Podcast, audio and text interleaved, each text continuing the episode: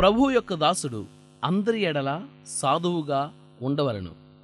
రెండవ తిమోతి పత్రిక రెండవ అధ్యాయం ఇరవై నాలుగు వచనం.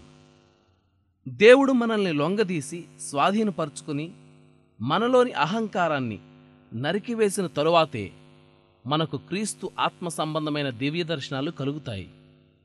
అప్పుడు మనం ఇంతకు ముందెన్నడూ లేనంత సాధువులుగా మారి ఈ నరకప్రాయమైన లోకంలో సాత్వికాన్ని వెదజల్లుతాం. ఆత్మ సంబంధమైన దీన మనస్సు తనంతట తానే మన మనస్సులో నాటుకోదు. మనం తగ్గింపు స్వభావం అంటే ఏమిటో అర్థం చేసుకుని మన ప్రవర్తనలో నమ్రతను అలంకరించుకుని మన తలంపుల్లో దాన్ని జాగ్రత్తగా పోషించుకుంటూ వస్తే గాని సాత్వికం మన అంతరంగంలో నిలకడగా ఉండదు.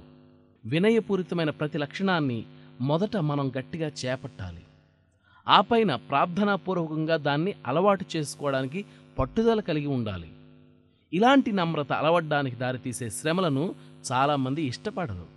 మనకు సాత్వికం రావాలంటే ముందుగా మనం చనిపోవాలి. అంటే అహాన్ని నిజంగా విరగ్గొట్టి నలగ్గొట్టేయాలి. అది హృదయాన్ని పిండేసి మనసును ఆక్రమించుకుంటుంది. ఈ రోజుల్లో మానసికంగాను తార్కికంగాను మనం అలవర్చుకునే పరిశుద్ధతలు కొన్ని ఉన్నాయి. ఇవి కట్టుకథల్లాంటివే. ఇది ఎలాంటిదంటే మానసికంగా ఒక అర్పణను బలిపీఠం మీద పెట్టి అది పరిశుద్ధమైపోయిందని లోలోపల అనుకుని తద్వారా తాను కూడా పరిశుద్ధునైపోయానని తేల్చుకోవడం లాంటిది.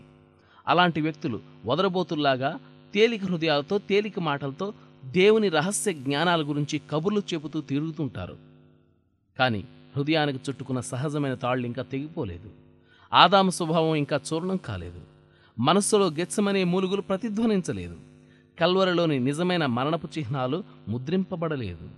తెరచిన సమాధిలో నుండి హాయిగా మెల్లగా చల్లగా మృదువుగా విజయవంతంగా తీయగా నలుదిశలా వ్యాపిస్తూ తేలివస్తున్న జీవం మనలో నివసించాలంటే యేసుక్రీస్తులో మనం కూడా దీనులమైపోవాలి.